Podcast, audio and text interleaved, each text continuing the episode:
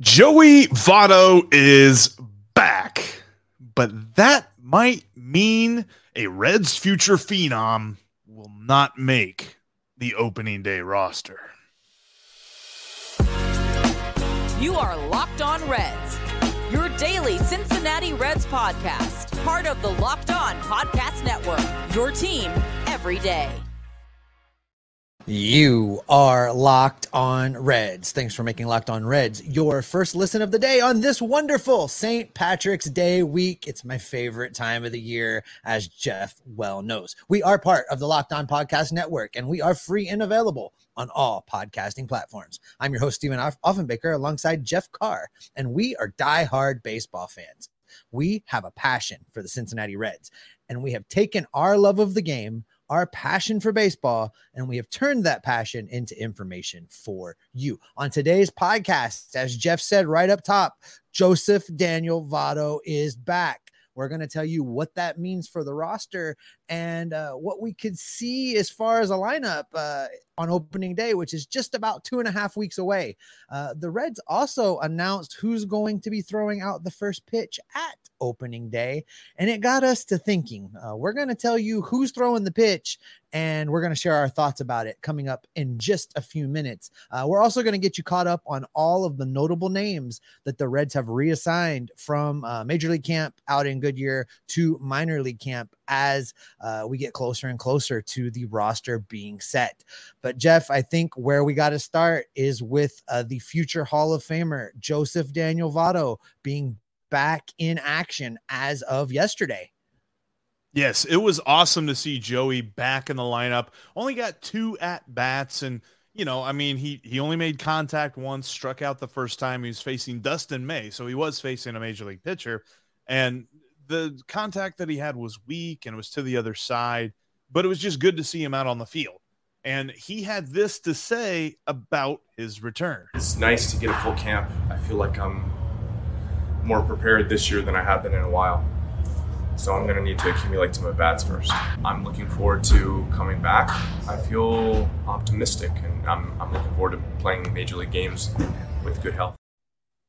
So I like what he's saying there. And if you pair it with what David Bell said about Joey's return, I want to tell you why I'm optimistic. Yeah, really the timing, he couldn't have gone any faster than he did. He worked so hard to get to this point. And the exciting part is we do still have a couple weeks left before we break camp, and he's getting into a major league game today, and we just go from there. I think Steve, if you read between those lines and kind of how they're talking and and really if you just think about where Joey is in his career, he should be ready for opening day. He doesn't need a ton of spring training games to be ready for opening day at this point. No, he doesn't need a lot of practice. I think the thing he needs is a lot of pitches, and that doesn't yes. necessarily mean a lot of spring training games. Uh, I'm sure they're going to have minor league guys throwing to him on backfields. I'm sure that they're going to get him in as much games as they can uh, with uh, the time they have left out in Goodyear. What I saw from him yesterday uh, you know, you mentioned the weak contact and, you know, he went 0 for 2. I think he was just trying to kind of get a, an eye for timing up the ball. He didn't look like a player that was up there to really take some hacks. He looked like somebody that was just kind of trying to find his comfort, find his zone, shake off the rust uh, against somebody that was really competing. So, you know, I was happy to see him back out there. I wasn't looking for him to open up going two for two with two home runs. Uh, that that's an unrealistic expectation. I think just the fact that, that he was back on the field. You know, if you had told me at the end of last year, uh, asked me to take a bet of who would be back in spring training games first, Joey Votto or Nick Senzel, uh, I would have lost money because. I would have, I would have, there would have been no way that I would have thought that Joey Votto would have been back and yet here he is. So he is really accelerated through his recovery. He is really accelerated through his rehab, and I'm looking for good things from him. And I think you're right. I think that him being back now does allow for enough time for him to be ready to be in the opening day lineup. So that brings up the awkward elephant in the room. Um, does that leave CES off the opening day roster? Because hear me out. Joey Votto returning really puts a cramp. And I'm not saying this is a bad thing. This is a good thing that Joey Votto is back. But for those of us that wanted to see CES on the major league roster on opening day, listen to this. So you've got Votto on the roster. You got Jonathan India on the roster. Spencer Steer, Tyler Stephenson, Luke Maile, Curt Casali. Those guys are all on the roster. Got Kevin Newman. You've got Jose Barrero. So you got five outfield spots then. So if you add CES to this roster with Joey Votto, you're either taking away an outfield spot or you're saying Jose Barrero is going to be part of the outfield mix, or you're taking away a catcher spot, which they're not going to do. So, does CES? I, I, I think that this kind of takes him, as much as I hate to admit it, I think this means he begins the year in triple. So, as you know, I struggled my way through this while we were prepping, trying to figure out a way to make this still work. And there is a scenario. I mean, you're right. What would have to happen is they would have to carry only four outfielders, meaning probably the three lefties in Benson, Friedl, and Fraley. Carry one more right hander. Your guess is as good as mine, but I think that's Wil, Wil Myers. Myers. Right. So in that case, there's your four outfielders. In order to have CES on this roster, you would have to commit to playing Spencer Steer in the outfield versus left-handed pitching. And he has a whopping one game in the outfield in the minor. I leagues. think we said on Friday he has experience in the outfield. And well, he does. Like again, that was when true. we talked about yeah, he has more. He has one more game than you and me. So I, so, um, so yeah, yeah so I mean, the, it, if you squint and turn your head sideways, there's a path, uh, yeah. but it's not a realistic one. Uh, I think you're right. What this probably means is if Joey Votto is healthy and ready to go for opening day, they send CES down to Louisville, let him play full time every day without having to, to get super creative to create spots for him, and then if an injury opens up an opportunity for him, uh, he'll be the first man up. I, I would guess that's how they handle CES heading into the start of the season. And and it's not only to say the the long shot of actually making the roster calculus work to put CES on this roster for opening day, but also what's his role? Because with Joey Votto here, Joey Votto is going to get the lion's share of the playing time at first base, even if they were to create a platoon situation because they face more righties than they face lefties. That's just statistics. That's just the case. Plus, that would also mean that right out of the gate, David Bell and Nick Krall are committing to a platoon situation at first base for Joey Votto. And I don't think that's where they are right now. I don't know. I don't know. I think they may they may have already inched that direction by saying that every week Tyler Stephenson's going to play two games down there. Right. So yeah, by by that. saying that, I think they've laid the foundation. I think this really boils down to the available roster spot.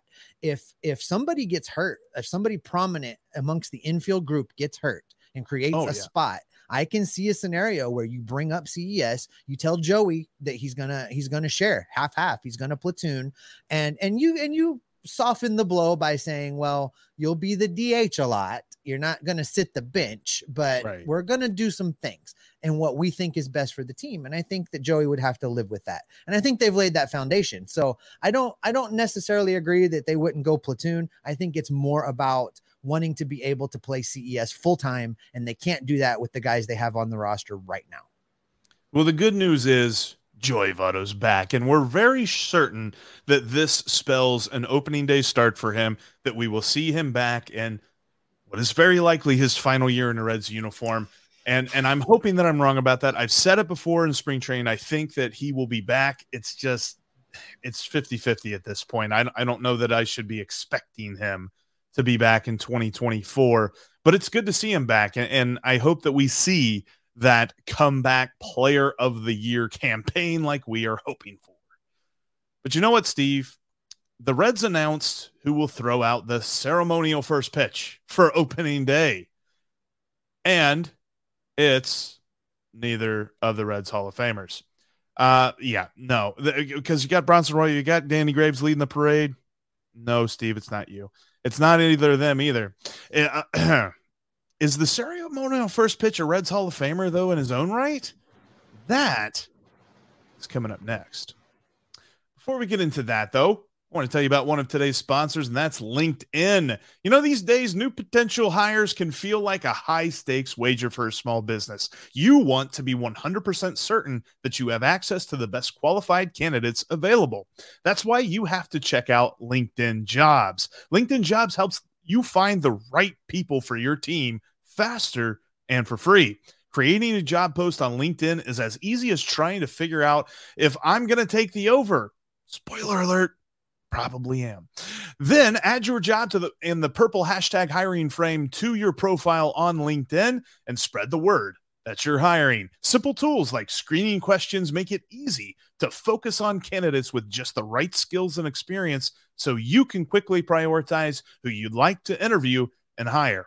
It's why small businesses rate LinkedIn jobs number 1 in delivering quality hires versus the leading competitors. LinkedIn Jobs helps you find the qualified candidates you want to talk to faster. Post your job for free at linkedin.com slash locked on MLB. That's linkedin.com slash locked on MLB to post your job for free. Terms and conditions do apply.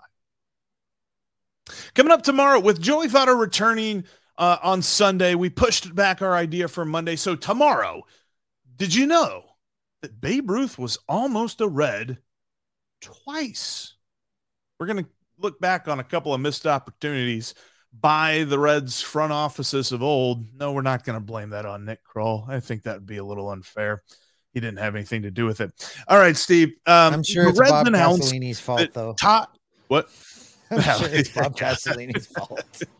Uh, yeah. Uh, anyway, the Reds announced that Todd Frazier will throw out the ceremonial first pitch on opening day. And it got us to thinking is he even a Reds Hall of Famer? No, he is not. It is not the hall of one good moment. It's not the hall of a really great game. It's not the hall of something exciting in an exhibition that was broadcast on national television. It's the Hall of Fame. It's supposed to be for the best of the best that played over a period of time in Cincinnati. And for the same reasons why I don't think Scott Rolen is a Reds Hall of Famer, I don't think that, that Todd Frazier is a Reds Hall of Famer. Uh, no matter what they did for their whole career, no matter what they did. And I'm not saying that Todd Frazier is as good as Scott Rolen, but I'm just saying that you have to only consider what they did in Cincinnati and you have to decide is that does that add up to a Hall of Famer in your mind? Todd Frazier's career does not. Uh, you know, you you did a great job of of pulling out his just his Reds numbers for uh, the rundown here. You know, Todd Frazier's career as a Red slash line of 257, 321, 463. 108 home runs, 324 RBIs, and 633 games as a Red. What does all that add up to? Well, let's use one of the stats that we included in our stats education throughout spring training this year OPS plus. Uh, Todd Frazier, 113, only 13% above league average as a Red. Yeah. And I think that's where you start and end this argument. Yes, you're right. The the one moment is fun and that one moment will live in our lives uh, in our memories forever. Everything else about what he did with the Reds was fine. Wasn't Hall of Fame worthy. 13% above average is not Reds Hall of Fame worthy. Certainly not regular Hall of Fame worthy. It's definitely not Reds Hall of Fame worthy. So I I I look at that and I say congrats. But it's odd to me because, all right, Todd Frazier's going to throw out the ceremonial first pitch. Did we have any Reds Hall of Famers available that day to throw a first pitch? Did we have any Reds greats to throw out the first? Yes, we had two pitchers that are leading the opening day parade. Could they both not have thrown? Could one of them not have like? I I feel like this was uh, one of those movies. Like like if you think about what was that movie? Uh, uh, um, the men who stare at goats. Have you ever seen the cast for the men who stare at goats? The cast is phenomenal. It's like they throw way too many people at a bad movie. Why on earth is Todd Frazier being thrown out here for the ceremonial first pitch? It, it really like you know my instant reaction was was nobody else available. I didn't even make the yeah. connection with the parade until you did.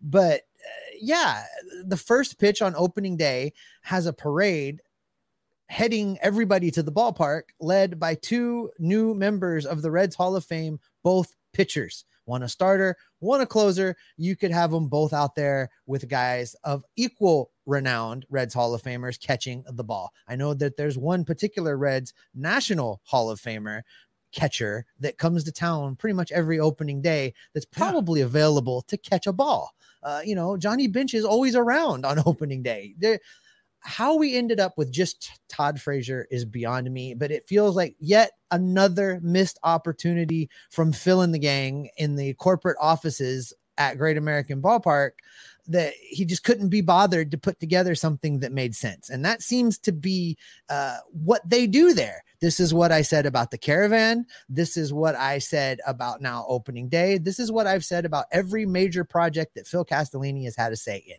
It just really feels like all of these things are, yeah, yeah, whatever. Okay. Oh, really? We need somebody to throw the pitch. What's Todd Frazier doing? Yeah, get him. Yeah, like, we're done.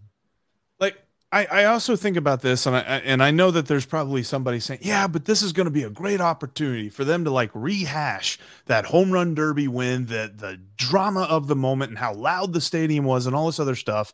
And it's like, I think we've come to the point where we've realized that there's two good moments in the history of the stadium, and one of them didn't matter for anything.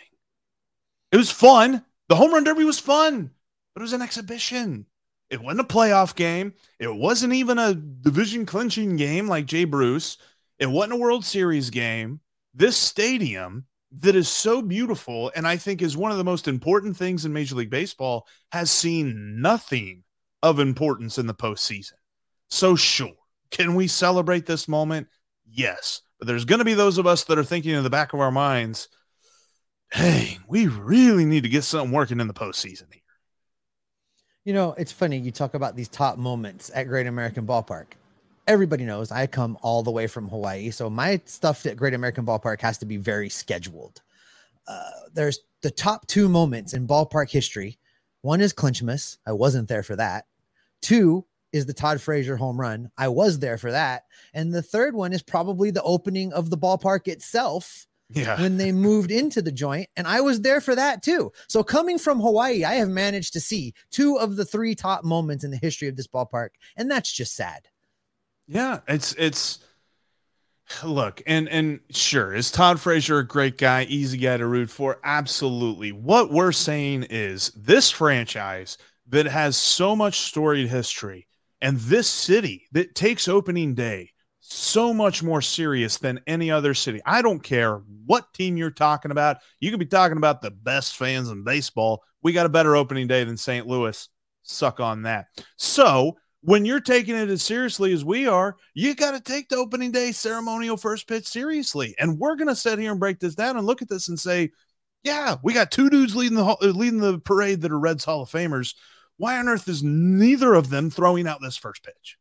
I'm sorry. Let I, me ask I, you I, this. no, let me, let me ask you this. The nerve, and I know. Let, let me ask you this: Does Todd Frazier being in the ballpark and being, you know, going to be announced on the field and wave, honored, ovation, I mean, yeah, does that it. move the needle as far as ticket sales go? Because opening day is still not sold out.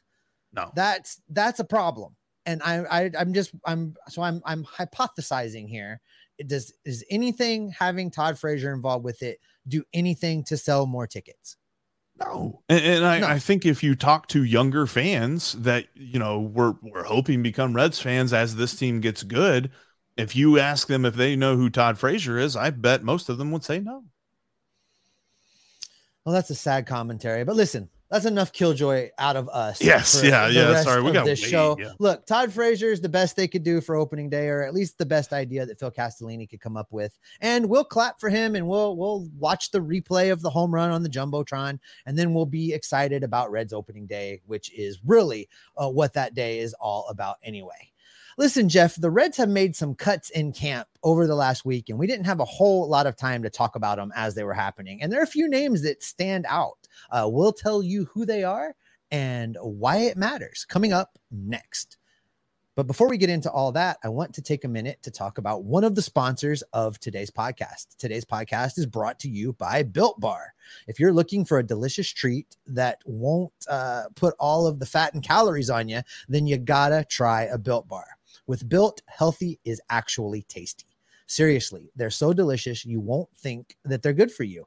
Uh, they're perfect for maintaining your diet, remaining healthy, uh, continuing to achieve your health goals. Built Bar is for you. I'm not sure how Built does it, but these bars taste like a candy bar while maintaining amazing statistics. And you know how much I love the stats around here. Uh, what's even better is that they're healthy for you. Uh, they're only 130 calories, only four grams of sugar. So if you're doing keto, this bar is for you. Uh, they have a whopping 17 grams of protein jam packed inside. And now you don't even have to wait around the mailbox to get yourself a box. For years, we've been talking about ordering your built bars from built.com. And you can still do that, but now you can get them at your local Walmart and Sam's Club. That's right. Head to your nearest Walmart today, walk to the pharmacy section, and grab yourself a box of built bars. You can pick up a four bar box of cookies and cream, double chocolate, or coconut puffs. Jeff's favorite. Uh, if you're close to a Sam's Club, run in and grab a 13 bar box with some of the hit flavors like brownie batter and my personal favorite, the churro. That thing is amazing. Uh, make sure that you head over to Sam's Club or Walmart, or you can still visit built.com and get yourself some built bars today. You can thank me later. You can follow the podcast on all platforms, including YouTube. Make sure if you're following us on YouTube, you click both the subscribe and the notification bell so that you always know when we post something and when we go live. There's going to be a lot of extra video content this season only on the YouTube feed. So if you're only getting us in the audio, make sure you subscribe on YouTube as well so you never miss something new. Uh, in between shows, you can also follow us on Twitter. You can follow me at S Offenbaker. That's with two F's. You can follow Jeff at Jeff Carr. That's Jeff with three F's. And you can follow the show at Locked On Reds.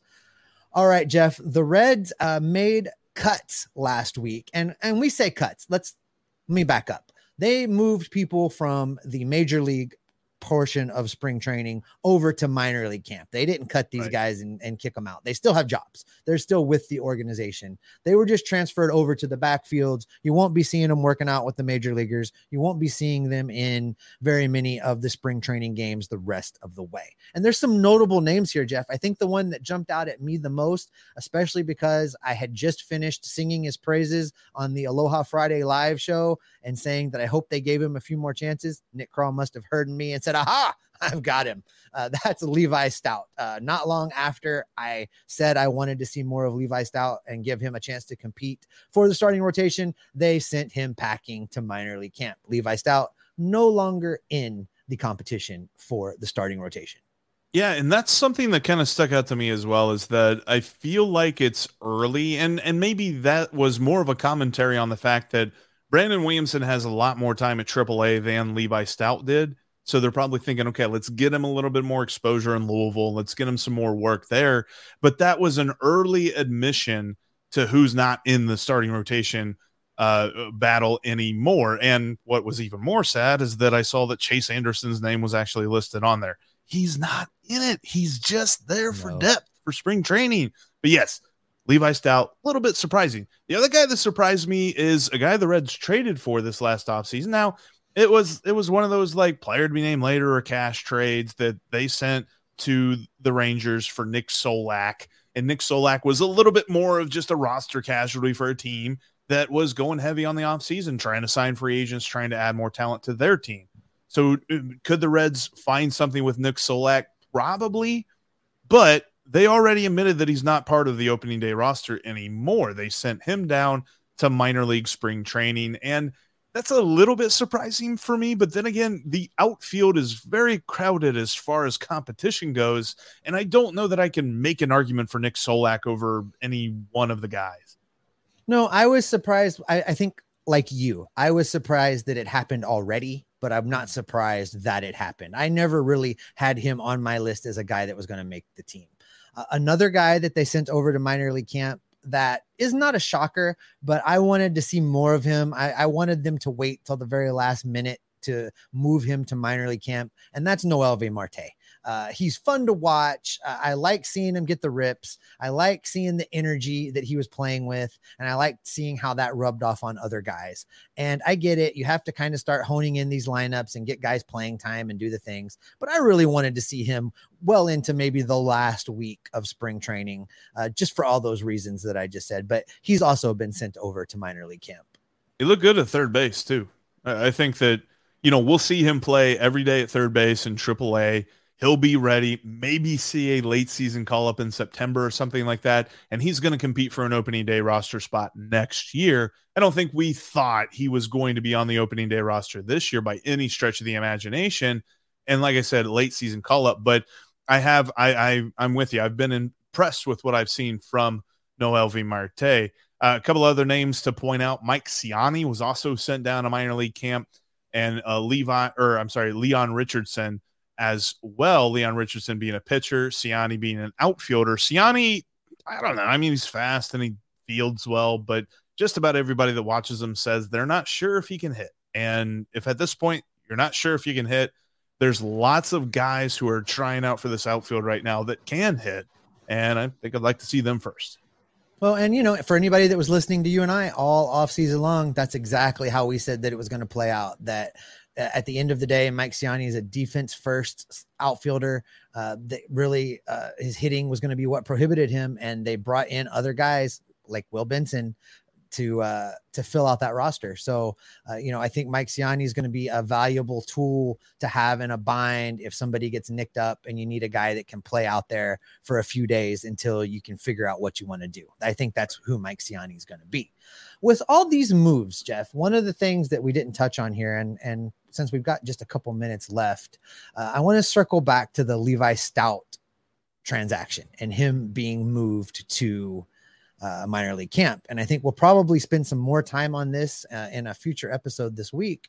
But I think, in addition to saying who's not in the starting rotation competition, I think that it also says they've already made a decision about the number four starter, and that's going to be Luke Weaver. Mm, I could see that because every report that I'm seeing, whether it's Charlie, whether it's Bobby Nightengale, whether it's Mark Sheldon, pretty much everybody has him in their suggested, you know, final two. Now, I have seen Luis Cessa. I have seen some Connor Overton. I've seen some Brandon Williamson. I still firmly believe it should be Brandon Williamson. And that's not me saying in an ideal world or uh, you know what should be the future what what should be by the end of the i'm thinking opening day you open this year with a rotation that includes brandon williamson. And uh, look uh, the the reason for that is luis cessa is most valuable out of the bullpen. I think we've said this quite a few times on the podcast and for multiple different reasons because he could be your super relief pitcher. If you need him in a bind late in the game he's good for that if you need him because a starter has only gone two or three innings and he needs to eat up two or three or maybe even four innings himself, he can do that too. And I think that this bullpen needs that, especially with guys who are going to be filtering in and out. Levi Stoudt's going to be in this rotation at some point this year. Andrew Abbott is going to be in this rotation at some point this year. There's going to be lots of young guys in here because we need to see them. We need to see what they have and you need to have guys that can kind of back them up whenever they don't have their best stuff on a, any given day. So I think that that's the best spot for Luis Cessa. Same with Connor Overton, although I think more just as our long relief pitcher, not as like the you know anything you need type guy. So give me Luke Weaver and give me Brandon Williamson.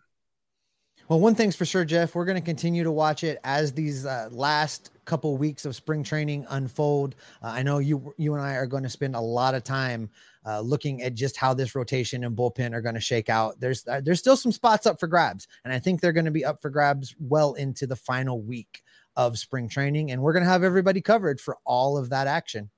And hopefully, we're just talking about the fourth and fifth slots, and we're not talking about somebody replacing an injured pitcher like we were scared about with Graham Ashcraft on Sunday. He's fine. Was it was just a cramp. He's good.